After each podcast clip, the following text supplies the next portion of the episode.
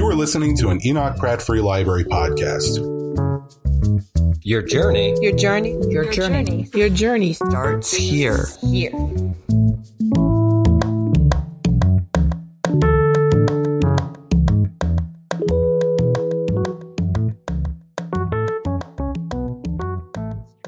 Good afternoon. I'm Kelly Shimabukuro, Chief of Programs and Outreach at the Enoch Pratt Free Library. Thank you for joining us for today's special event, the annual Lucille Clifton celebration, Today We Are Possible, featuring Natasha Trethewey. We are thrilled to have so many writers and supporters of literature in the audience. Our annual free poetry contest with Little Patuxent Review is now open for Maryland residents aged 18 and older. The deadline is March 1st, 2021. The winning poem will be published in the Little Patuxent Review and celebrated at a public reading. We love to read your writing. Please submit or share with a creative friend. Some of our virtual logistics. If you're watching in Zoom, please click the chat bubble on your screen to post questions for the speakers. If you're watching in Facebook, please post in the comments. My colleague will post a survey near the end of the program. Your feedback helps us serve you. Today, we are honoring Lucille Clifton's legacy with the Clifton House on the anniversary of her passing. Natasha Trethewey will read her work and speak with Ms. Clifton, and then she will be in conversation with Sydney Clifton before the public Q&A. There's definitely magic in the air. Natasha Trethewey served two terms. I'm so sorry. Served two terms as the 19th Poet Laureate of the United States, 2012 to 2014. She is the author of five collections of poetry. She is also the author of the memoir Memorial Drive. Her book of nonfiction, Beyond Katrina, A Meditation on the Mississippi Gulf Coast, appeared in 2010. She is the recipient of fellowships from the National Endowment of the Arts, the Guggenheim Foundation, the Rockefeller Foundation, and the Bunting Fellowship Program of the Radcliffe Institute for Advanced Study at Harvard. At Northwestern University, she is a Board of Trustees Professor of English in the Weinberg College of Arts and Sciences. In 2012, she was named Poet Laureate of the State of Mississippi, and in 2013, she was inducted into the American Academy of Arts and Sciences.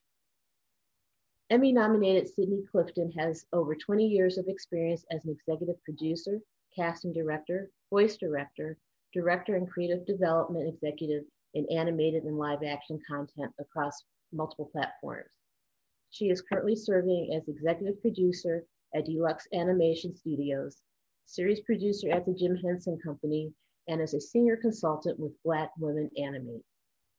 Sydney's passion for I'm sorry, Sydney's passion for developing and supporting the underserved community of writers, artists, and storytellers and creators was the catalyst for her launching the Clifton House and Writers and Artists Workshop and Retreat Space centered at her childhood home in Baltimore, Maryland, the home that she shared with her five siblings and parents, educator, activist Fred J. Clifton, and National Book Award winning poet and author Lucille Clifton.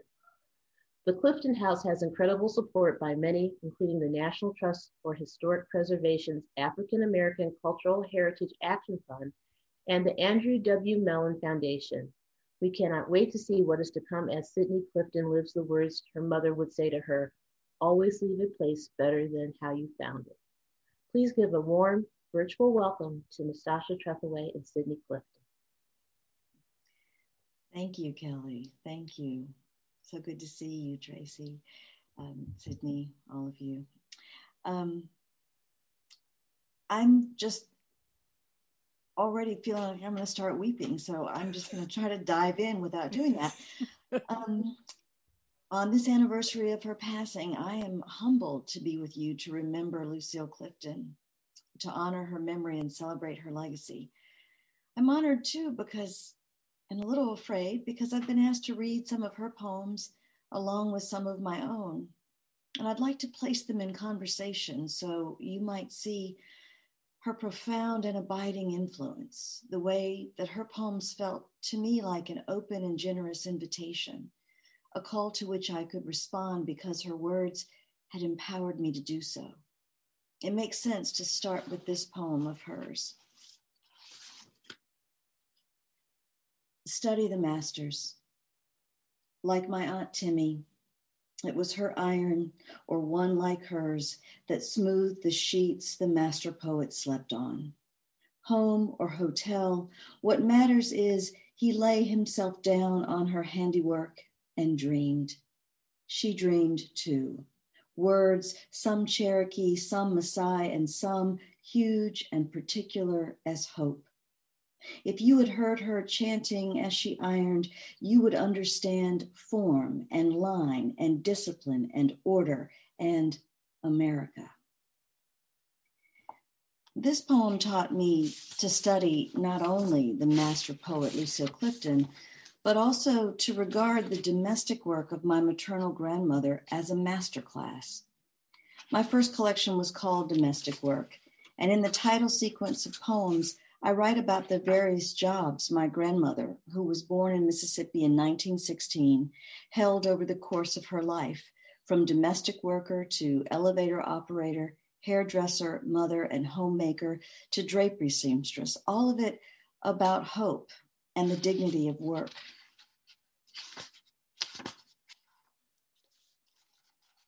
This is domestic work, 1937. All week she's cleaned someone else's house, stared down her own face in the shine of copper bottom pots, polished wood, toilets she'd pull the lid to, that look saying, Let's make a change, girl. But Sunday mornings are hers, church clothes starched and hanging, a record spinning on the console, the whole house dancing. She raises the shades, washes the rooms in light buckets of water, octagon soap. Cleanliness is next to godliness. Windows and doors flung wide, curtains two stepping forward and back, neck bones bumping in the pot, a choir of clothes clapping on the line. Nearer, my God, to thee. She beats time on the rugs, blows dust from the broom like dandelion spores, each one a wish for something better.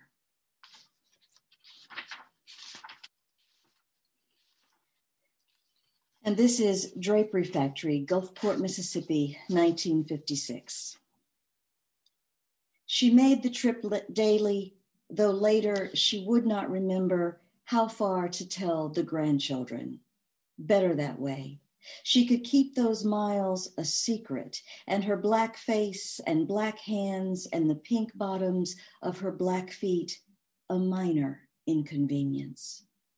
She does remember the men she worked for, and that often she sat side by side with white women, all of them bent over, pushing into the hum of the machines, their right calves tensed against the pedals. Her lips tightened, speaking of quitting time when the colored women filed out slowly to have their purses checked, the insides laid open and exposed by the boss's hand. But then she laughs when she recalls the soiled Kotex she saved, stuffed into a bag in her purse, and Adam's look on one white man's face, his hand deep in knowledge. The first poem of Lucille Clifton's that I ever read 30 years ago was this one Cutting Greens. Curling them around, I hold their bodies in obscene embrace, thinking of everything but kinship collards and kale strain against each strange other, away from my kiss making hand and the iron bed pot.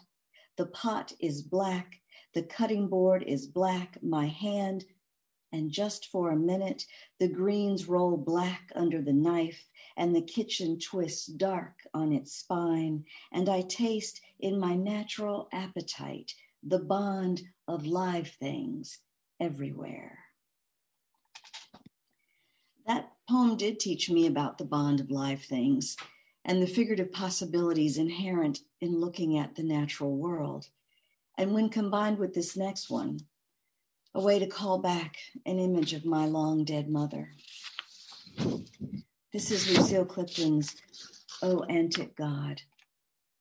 O antic God, return to me, my mother in her 30s. Leaned across the front porch, the huge pillow of her breast pressing against the rail, summoning me in for bed. I am almost the dead woman's age times two. I can barely recall her song, the scent of her hands, though her wild hair scratches my dreams at night. Return to me, O Lord, of then and now, my mother's calling, her young voice humming my name.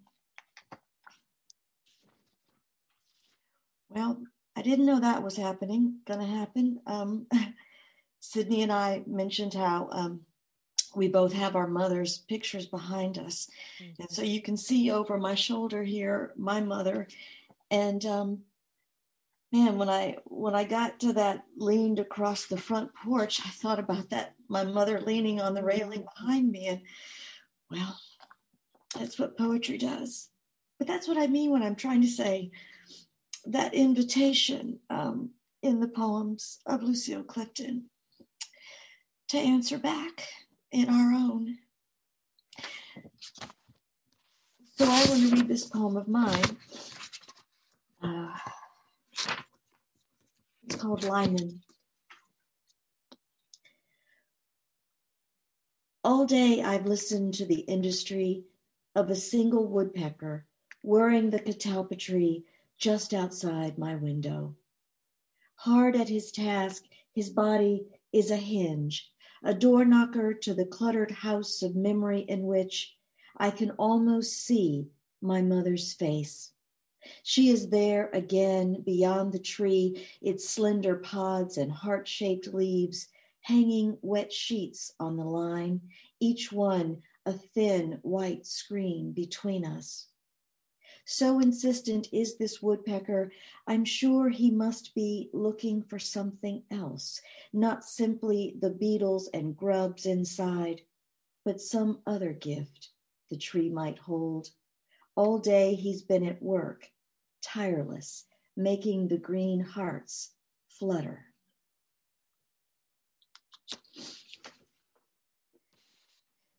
Of course, looking at the natural world is fraught with other underlying meanings. My father, who was also a poet, was my white parent. He was from rural Nova Scotia, and many of his poems dealt with the natural world.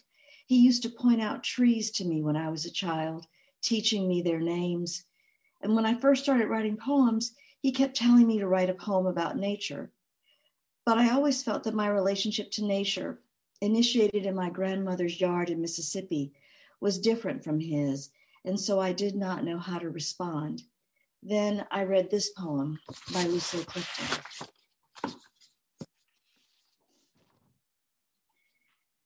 Surely I am able to write poems. Surely I am able to write poems celebrating grass and how blue in the sky can flow green or red and the waters lean against the Chesapeake shore like a familiar.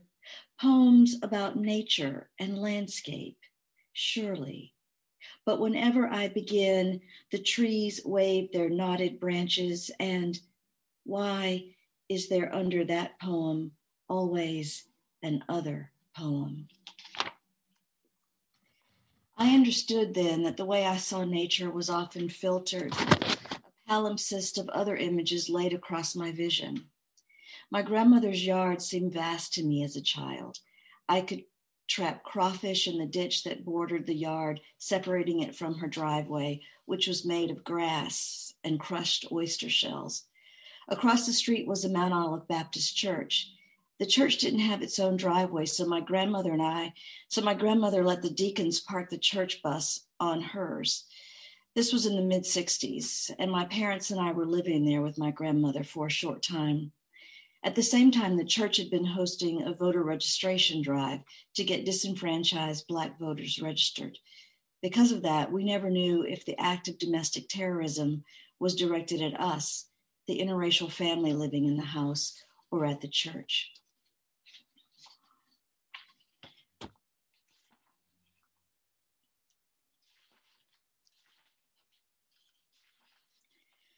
This is Incident.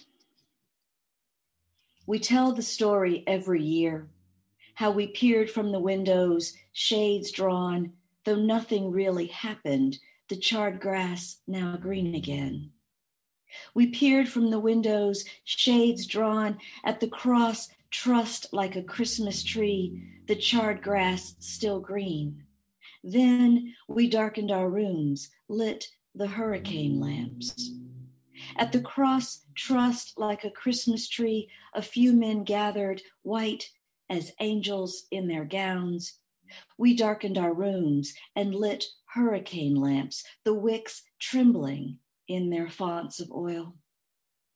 It seemed the angels had gathered, white men in their gowns. When they were done, they left quietly.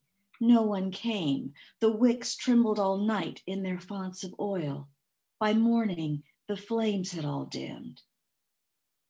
When they were done, the men left quietly. No one came. Nothing really happened. By morning, all the flames had dimmed. We tell the story every year. I'm going to read two more about um, that time period. This next poem of mine has um, an epigraph from Justice Hugo Black that reads No right is more precious in a free country than that of having a voice in the election of those who make the laws under which, as good citizens, we must live. Other rights, even the most basic, are illusory if the right to vote is undermined. Quotidian. Sometimes she wrote about the weather how hot it was, or yet another lightning storm gone as quick as it came. In the catalogue of her days, a dress she was sewing, car trouble, payday, laced with declarations of love to the man who would become my father. Her body bright with desire, a threshold I would soon cross into being. Two years before loving will make their love legal. My mother writes about marrying despite an unjust law. And because it is 1965, Mississippi in turmoil, she writes about a cross burned at the church next door, interracial outings at the beach, and being followed by police. All of it side by side in her letters' tidy script. Reading them, I can't help think how ordinary it seems, injustice, mundane as a trip to the store for bread. And I know this is about what has always existed side by side in this country. That summer, my grandmother brought the movement home. It tells the story in pictures, and it is beautiful, my mother wrote adding, I think you know the way I am using the word. On the cover, a black protester caught in a cop's chokehold, his mouth open to shout or gasp for air. Inside, pictures I could not bear to look at as a child, a man tied to a scaffold, his body burned blacker the fire still smoldering beneath him. Two boys hanged from a tree above the smiling white faces of the revelers, turned back toward the camera, a young couple holding hands, ordinary as any night out on a date.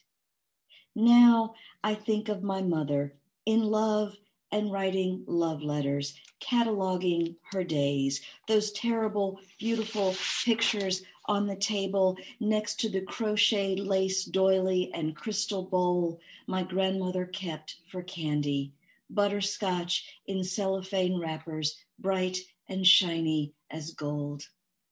It is July 20th, 1965.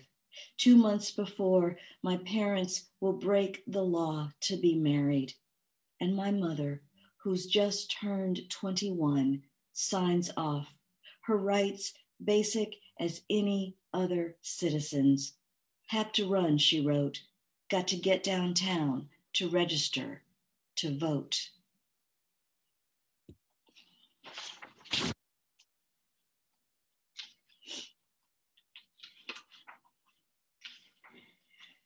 And this is miscegenation. In 1965, my parents broke two laws of Mississippi they went to Ohio to marry, returned to Mississippi. They crossed the river into Cincinnati, a city whose name begins with a sound like sin, the sound of wrong, miss in Mississippi. A year later, they moved to Canada, followed a route the same as slaves, the train slicing the white glaze of winter, leaving Mississippi. Faulkner's Joe Christmas was born in winter, like Jesus, given his name for the day he was left at the orphanage, his race unknown in Mississippi. My father was reading War and Peace when he gave me my name. I was born near Easter, 1966, in Mississippi. When I turned 33, my father said, It's your Jesus year. You're the same age he was when he died. It was spring, the hills green in Mississippi. I know more than Joe Christmas did. Natasha is a Russian name, though I'm not. It means Christmas child, even in Mississippi. When I started work on my book, Native Guard, I cut out a poem of Lucille Clifton's and glued it to the inside of my notebook to remind me what I was trying to do. It's a very short poem, and I carry it around in my head as well but when I was writing that book, I needed to see the words each day to hear the empowerment in them. This is why some people be mad at me sometimes. They ask me to remember, but they want me to remember their memories, and I keep on remembering mine.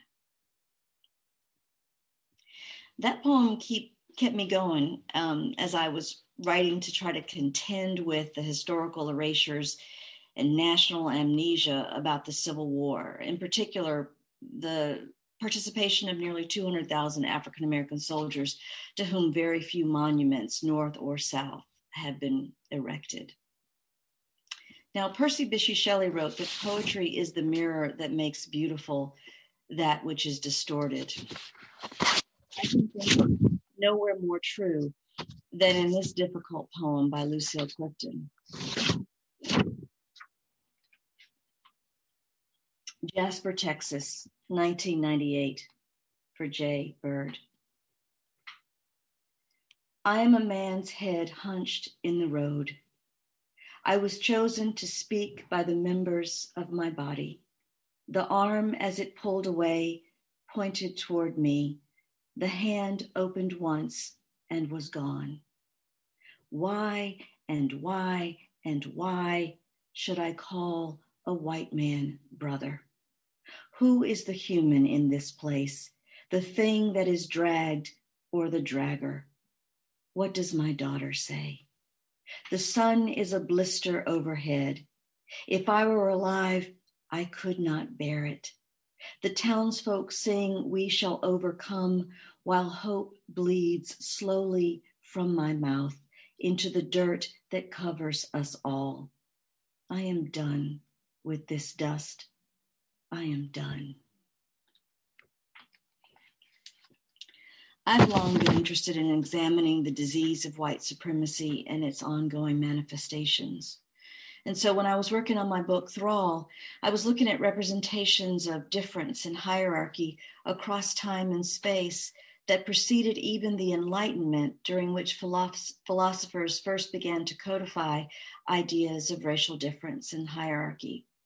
One day I was in my campus office and I pulled a book down from my shelf called Panorama of the Renaissance. There was a chapter in it called Race in the Renaissance. And the first image I saw was a painting of a white man on a bed who had just been given a leg taken from a black man who lay on the floor. It was one of the many miracle of the black leg images from literature and religious art, paintings and carvings, altarpieces in several countries and across a few centuries, beginning in the 12th century, always with a black donor and a white recipient. As I walked out of my office, I had a lot of questions swirling around in my head. Why did this myth of the miracle transplant emerge? How did this man come to give his leg?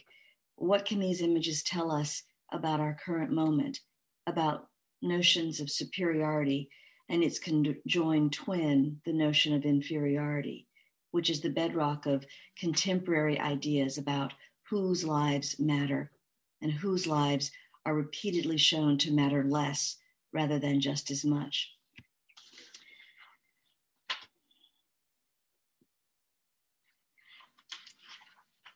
This is Miracle of the Black Leg. Always the dark body hewn asunder. Always one man is healed, his sick limb replaced, placed in the other man's grave, the white leg buried beside the corpse or attached as if it were always there. If not for the dark appendage, you might miss the story beneath this story. What remains each time the myth changes. How, in one version, the doctors harvest the leg from a man four days dead in his tomb at the church of a martyr, or in another, desecrate a body fresh in the graveyard at St. Peter in chains. There was buried just today an Ethiopian. Even now, it stays with us. When we mean to uncover the truth, we dig, say, unearth. Emblematic in paint, a signifier of the body's lacuna, the black leg is at once a grafted narrative, a redacted line of text, and in this scene, a dark stocking pulled above the knee. Here, the patient is sleeping, his head at rest in his hand. Beatific, he looks as if he'll wake from a dream. On the floor beside the bed, a dead Moor hands crossed at the groin, the swapped limb white and rotting, fused in place. And in the corner, a question, poised as if to speak the syntax of sloughing a snake's curved form. It emerges from the mouth of a boy like a tongue, slippery and rooted in the body as knowledge. For centuries, this is how the myth repeats. The miracle in words or wood or paint is a record of thought. See how the story changes. In one painting, the Ethiop is merely a body, featureless in a coffin, so black he has no face. In another, the patient at the top of the frame seems to writhe in pain, the black leg grafted to his thigh. Below him, a mirror of suffering, the blackamoor, his body a fragment, arched across the doctor's lap as if dying from his wound. If not immanence, the soul's bright anchor, blood passed from one to the other, what knowledge haunts each body, what history, what phantom ache, one man always low in a grave or on the ground, the other up high, closer to heaven, one man always diseased, the other a body in service, plundered. Both men are alive in Villoldo's carving. In twinned relief, they hold the same posture, the same pained face, each man reaching to touch his left leg. The black man on the floor holds his stump. Above him, the doctor restrains the patient's arm as if to prevent him touching the dark amendment of flesh. How not to see it? The men bound one to the other, symbiotic, one man rendered expendable, the other worthy of this sacrifice. In version after version, even when the Ethiopian isn't there, the leg is a stand in, a black modifier against the white body, a piece cut off, as in the origin of the word comma, caesura in a story that's still being written. I'm going to close with just a couple more poems. This poem of Lucille Clifton's has felt like an anthem to me, articulating the truth of so many lives, including mine.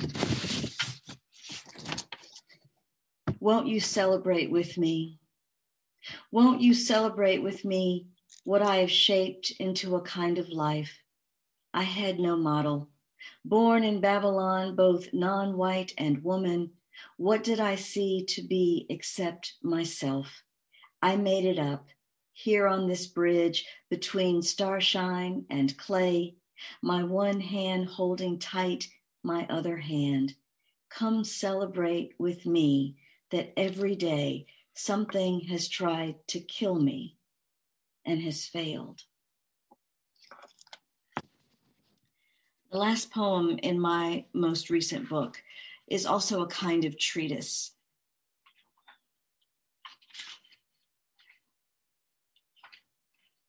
It's called Articulation, and it's after Miguel Cabrera's portrait of St. Gertrude, 1763. Articulation. In the legend, St. Gertrude is called to write after seeing in a vision the Sacred Heart of Christ. Cabrera paints her among the instruments of her faith. Quill, inkwell, and open book rings on her fingers like Christ's many wounds. The heart emblazoned on her chest, the holy infant nestled there as if sunk deep in a wound. Against the dark backdrop, her face is a wafer of light. How not to see in the saint's image my mother's last portrait? The dark backdrop, her dress black as a habit, the bright edge of her afro ringing her face with light. And how not to recall her many wounds?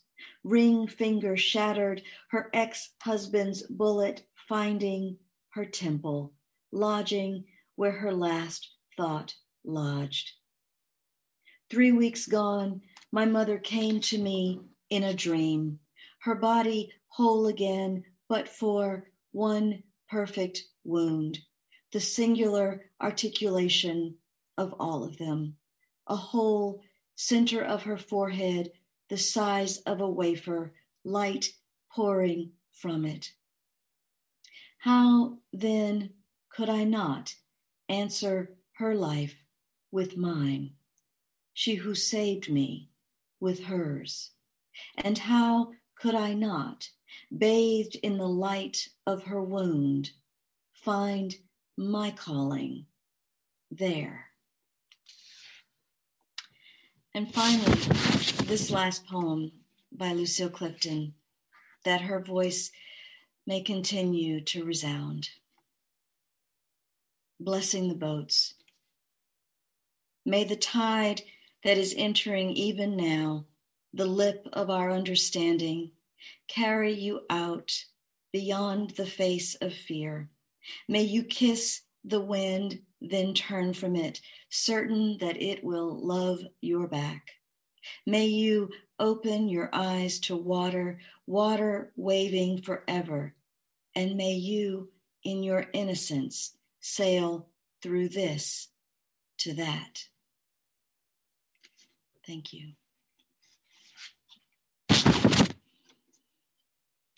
Oh my goodness.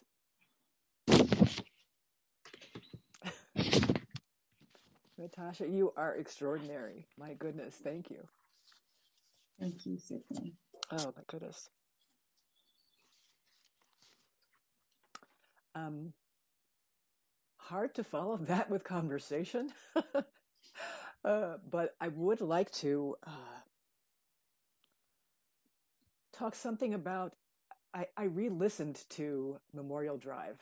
Mm-hmm. I I read the book, but I wanted to hear it in your voice, mm-hmm. and I recognize a very stark similarity between yourself, an incident in your from your life, and one from my mother's. And uh, my mother spoke about this incident where she was a small child uh, at a Christmas pageant in her church. She was on stage about to give her uh, her recitation. She forgot the words, and she was in a panic on the stage. And her mother, who did not walk in front of people, who was sort of very shy and reticent and kept to herself, walked up to the stage, took her hand, and announced to the church that she does not have to do anything she doesn't want to do. That proclamation and that permission reminded me so much of the story you tell of your mother making a similar proclamation. Can you talk to us about that that incident, but also what that kind of incantation did for you as a young mm-hmm. as a young woman? Yes. So um, the incident that um, you're asking about took place um, when I was in my early teens um, and uh, sitting around the dinner table at night. And because um, my step, my then stepfather, uh, was uh, abusive and often jealous of my relationship with my mother. Um, I tended not to tell her things I was excited about until we were alone. But I came home from school so excited because I was starting to imagine that I was going to be a writer. Um, I had uh, just joined the literary society and I was on the newspaper staff and I had written a story and, and I'm excitedly telling my mother all of this at the table. And then I blurt out, I'm going to be a writer.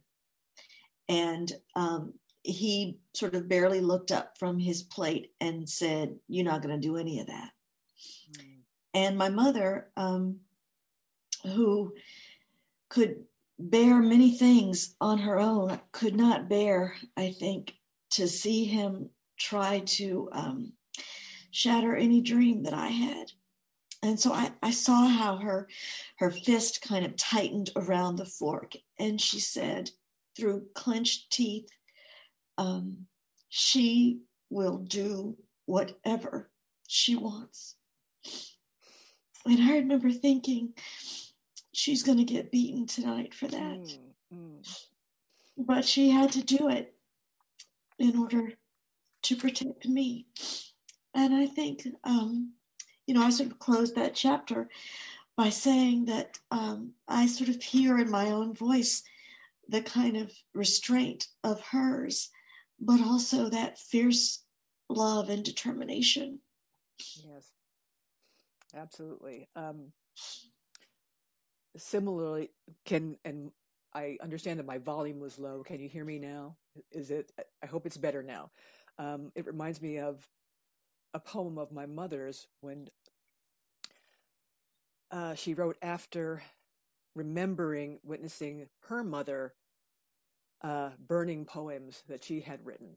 Uh, my grandmother my mother's mother wrote poems uh, when my mother was a child.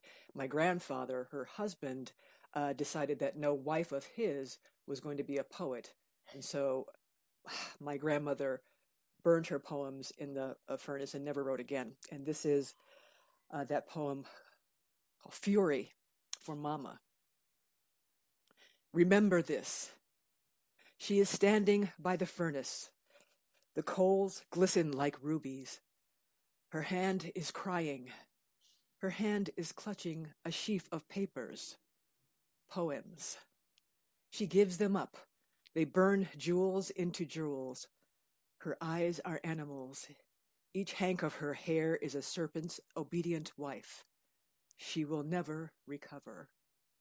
Remember, there is nothing you will not bear for this woman's sake. Um, so the rest of this is going to be very emotional. Mom be fine with it. So just every, want everyone to understand this is this is the way it's going to be. Um, so because we are daughters of extraordinary women and men whose lives were complicated and beautiful and painful and sometimes devastating, but they still were capable of moments of joy. And I think that we both have learned how to experience that as well and to tap into that capacity. Can you talk about how you connect to joy and what it does for you and, and how it sustains you. Well, you know, um,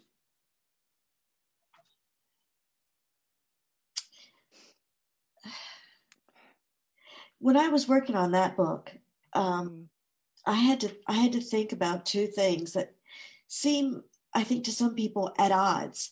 How can you have survived something like this and still find such joy? Mm. Um, and uh, I had a friend who asked me this question um, What going forward do you want to um, bury and what do you want to plant? Mm. And I had been thinking about um, how several years ago I, I, went on a trip to South Korea and I met some poets there who had, had been reading um, my book, Native Guard. And one of them said to me that um, there's a saying in, in South Korea that um, one does not bury the mother's body in the ground, but in the chest. Mm. Or, and he pointed at me, like you, you carry her corpse on your back. And so I realized that the grief that I carry is visible, and it is as though I carry a corpse on my back. But it's something I don't want to put down because it also makes me who I am. But then I realized that I may be carrying that unburied corpse on my back, but that I have planted the seed of my living mother in my heart and that grows. Um, and so they exist simultaneously. And I frequently, you know, quote Rumi um, the wound is the place where the light enters you. A wound like this makes me filled with light. And it also allows me joy so that I can simultaneously think about and bear witness to my mother's death, but also remember her dancing. Mm. Absolutely. Oh my goodness. Um, I wanted to read a, a, just the end of my mother's uh, memoir, Generations, because it talks about this going on, talks about this um, continuing the lines uh, the lines continuing through all of this darkness and light um, the fact that they exist simultaneously and will continue to do so. My goodness.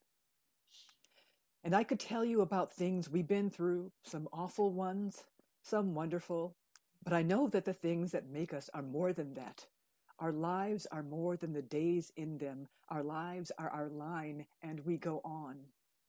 I type that, and I swear I can see Caroline standing in the green of Virginia, in the green of Africa, and I swear she makes no sound, but she nods her head and smiles.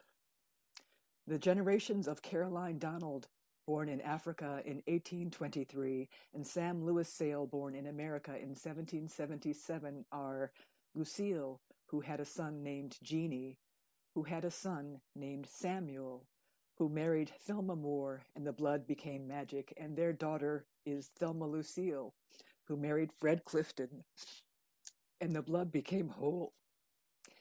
Hmm. And their children are Sydney, Frederica, Gillian, Alexia, four daughters, and Channing, Graham, two sons, and the line goes on.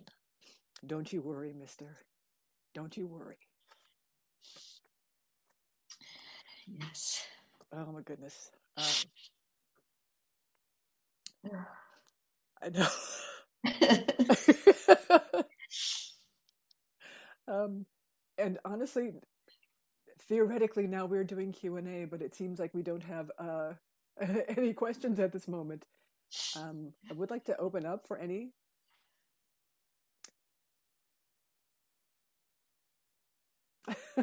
I'm reading some comments. Um, uh, uh, see, sorry. Well, Tracy is saying, uh, how often these days I ask WWLS, what would Lucille say? it's remarkable how many ways she continues to speak to us. Absolutely, absolutely. Uh, someone asks, Sydney, are you a poet? Good question. if if the the definition of poet is, are you a person who writes poetry on a consistent basis? That I would not. I would say I was not. However, I think that if the definition of poet is, are you someone who walks in the world who is paying attention and who is intuitive and sensitive and empathetic and sees the connections between things, I think I would say I was a poet. I think I walk in the world that way. Um, yeah. Um, if, if that is your your definition, uh, there is a question. Uh, do you see any influence of Lucille Clifton's works in today's Black women poets' works? I would I would defer to you, Natasha. That's something that you see. Absolutely. I mean, uh, how could we not? Um, um, yeah, I mean, I, I certainly just you know spent a great deal of, of time talking about, I think, how the influence of, of mm-hmm. her work on me and, and particular poems. But I certainly think that that kind of um, fierceness, that kind of um, bravery, the the what seems so crystalline and small that contains such great depths and multitudes, subversive in its uh, seeming accessibility. I think that that is um, a lesson that she's imparted to so many of us who are writing today.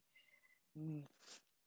Did you and mom ever read together? Do you have memories of her that you can share? Oh, well, I didn't get to read with her, um, but um, I guess it was, I think it must have been 2002 because I'm thinking that that's, um, I'm looking for the inscription in my book, but. Oh, my goodness. Um, and yeah, it was, it was in October of 2002. She came um, to Atlanta to give a reading um, with uh, Rita Dove and Stephen Dobyns and um, I'm forgetting Billy Collins, I think. Mm-hmm. And so it was a big, huge thing at Georgia Tech. And I think that um, she um, afterwards didn't want to go to the the big um, dinner, and so my husband and I got to to take her back to the hotel. So we just got to ride with her and decided that we needed some food. So we all went to Popeyes and got like a, a basket of something and uh, got to have a snack with her before um, she went to her hotel. But oh. you know, it was really um, just lovely getting to be with her. And I remember saying to her, I, I, and I think you've heard me say this too, and you probably know why. I would call her Miss Lucille because Honore Jeffers, yes. you know, who who um, Miss Lucille selected Honore's first book, so you know Honore got ushered in uh, as she did with Kevin Young. So there are a lot of mm-hmm. people who owe you know so much to to Miss Lucille. I she, she was like, "Why do y'all call me that?" and, and I know that you know it started with Honore, but I, I know that it's it, it was rooted in this such um, respect and deference that in in the South that's you know how we would refer to um, you know older Black women who are who are our ancestors, um, like a literary ancestor in our community, and it was just about um, the the deep respect um, and so I continued to call her that, even though I think she probably didn't like it. So That's funny. Uh, another question. Uh, I see critics speak of Miss Clifton's work as transcending race, especially regarding her works that focus on the lives and experiences of women. Do you think she would agree? What does that mean to transcend race? I mean, anytime somebody says that, it's kind of like well, I'll put it another way, though this may not be the way um, that it was meant, um, but like somehow transcending um, blackness to get to something mm-hmm. human as if they're mutually exclusive. Mm-hmm. I don't think that there's any um, transcending race because that would be like transcending humanity, mm-hmm. transcending being human. Um, the the the experience of race in America is shot through every moment of our lives, and so um, you may not always be thinking about it, but it's always thinking about you. Yeah, absolutely, absolutely. So, the the quick answer for me: Do you think she would agree? I I do not. And you said it far more eloquently than I, um, but for the reasons that you described, absolutely. Uh, another question: Where did your mothers find the motivation to cultivate joy in a world that seemed pitted against them, with men, with race, and everything else?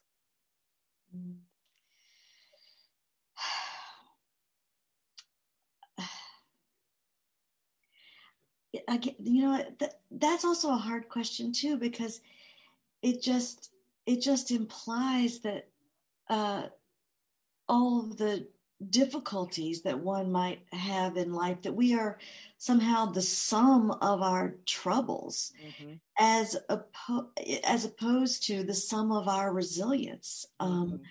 and our, our power. I mean,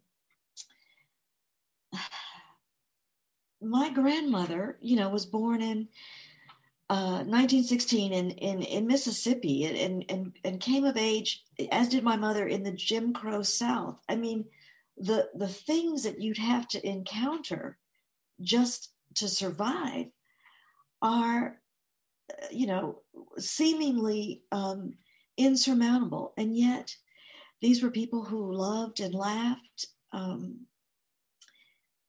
because more than what could harm them was their resilience. I think that's what that's what the end of come celebrate with me is about. Yes. Every day something has tried to kill me and has failed. Yes. that's worthy of celebration. That says we're still here. Yes, absolutely. Absolutely. And um, anyone I think who knew my mother understood many of her experiences were devastating and um, extraordinarily painful. However, she was made of joy. She was joy was at the core of her being, and it was at the core of her ability to to write poems, even when they were difficult poems, because she was going to celebrate and and and be honest about and authenticate every aspect of her life, every aspect of life. Period. She was paying, as I mentioned, she was paying attention, and she was not afraid to point to to to to shine a light on whatever she saw but she was not made of that. Um she was just a person i mean it, and also mom was ridiculously funny. I don't know if you had you know, that experience with her as well but probably did if you went to popeyes for the dinner that day. Um, you know so so joy was at the core of her being despite all those things that tried to kill her and failed. Mm. um, so they found the motivation. They, they didn't have to cultivate joy. That was part right. of their being. There was nothing that, yes, needed cultivation. Mm-hmm. Um, another question. I, uh, I just think Cutting Greens is a tiny little poem that just keeps revealing itself to me the more I read. Natasha, could you talk about the not so simple simplicity of Lucille's work? well, oh goodness. Um, you know, um, this is this is something that that that I uh, learned from her poems, and I, I, didn't quite say it like this in the reading, but um, I have always wanted my poems to be accessible. Um, I wanted my poems to be the kinds of poems that, you know, people who didn't read poetry or didn't think they liked poetry could read and understand and be moved by. But that if they went back and looked closely, they would find more. Mm. And that each time more might be revealed. That's exactly what you see in the poems of, of Lucille Clifton. The, the deceptively uh, accessible surface under which there is so much more. Mm-hmm. Absolutely. Thank you. And uh, let's see, our last question. Speaking of uh, accessibility, what are your thoughts on accessibility in poetry? Specifically, whether or not that should be a concern when writing. Should poets aim to be should poets aim to be accessible, and if so, to whom? Well, I mean, if if, if one's aim is to speak to as large an audience as possible, um, why not be accessible? Why not invite the reader in rather than um, create a surface that looks that makes the poem look as if it's smarter than you? Mm. Um, why not in, be write write poems and invite people in? Um, you know, it's it, certainly it, it is an aim of mine, as I just said, to be accessible, to be inviting. I, I want to make the same invitation that I feel that Lucille Clifton's poems made for me to enter them, to learn from them, and to answer. Thank you.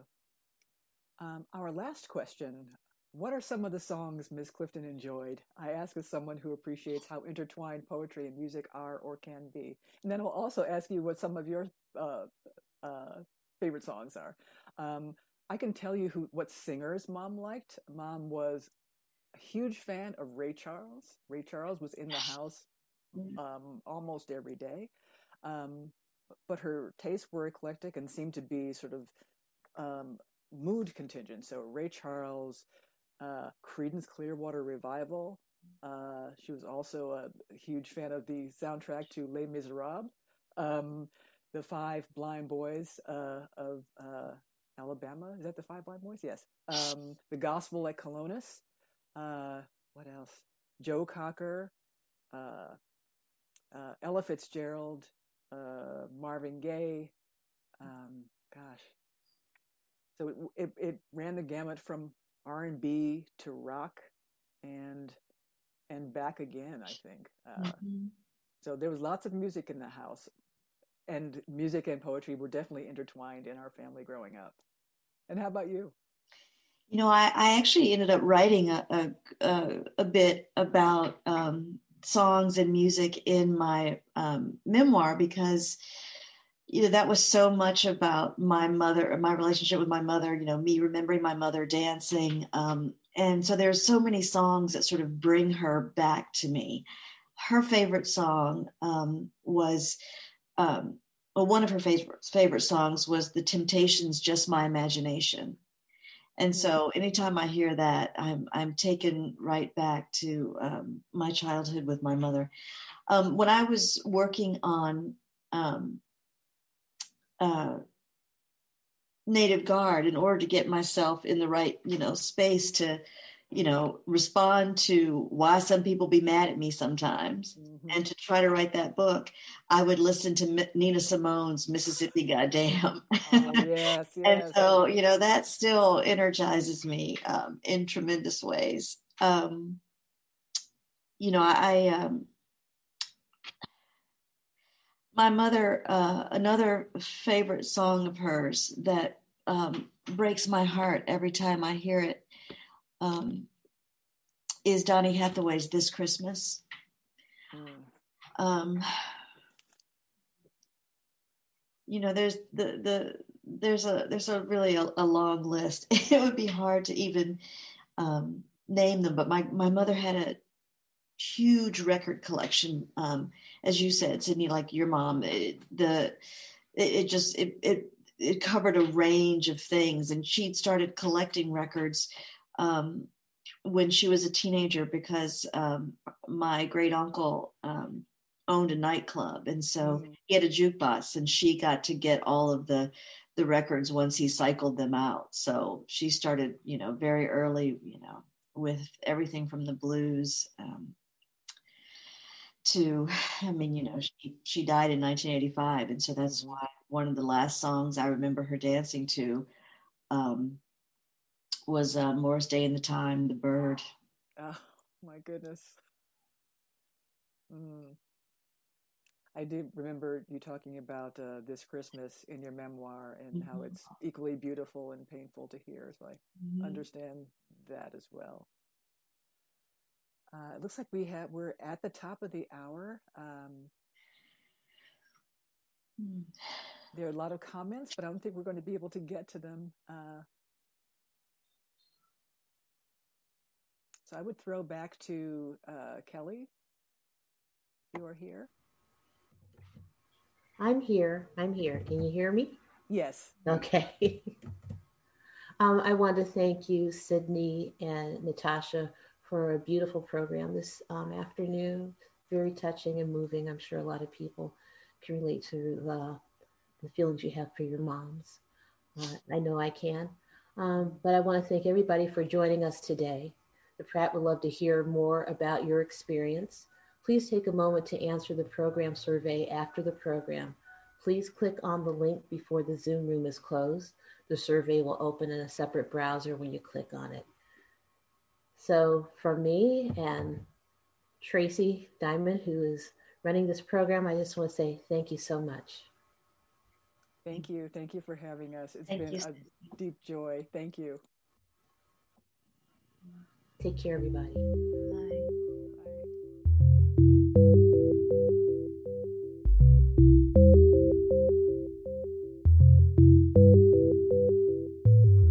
This podcast is a production of the Enoch Pratt Free Library and the Maryland State Library Resource Center. For more information and to access more library resources, please visit prattlibrary.org.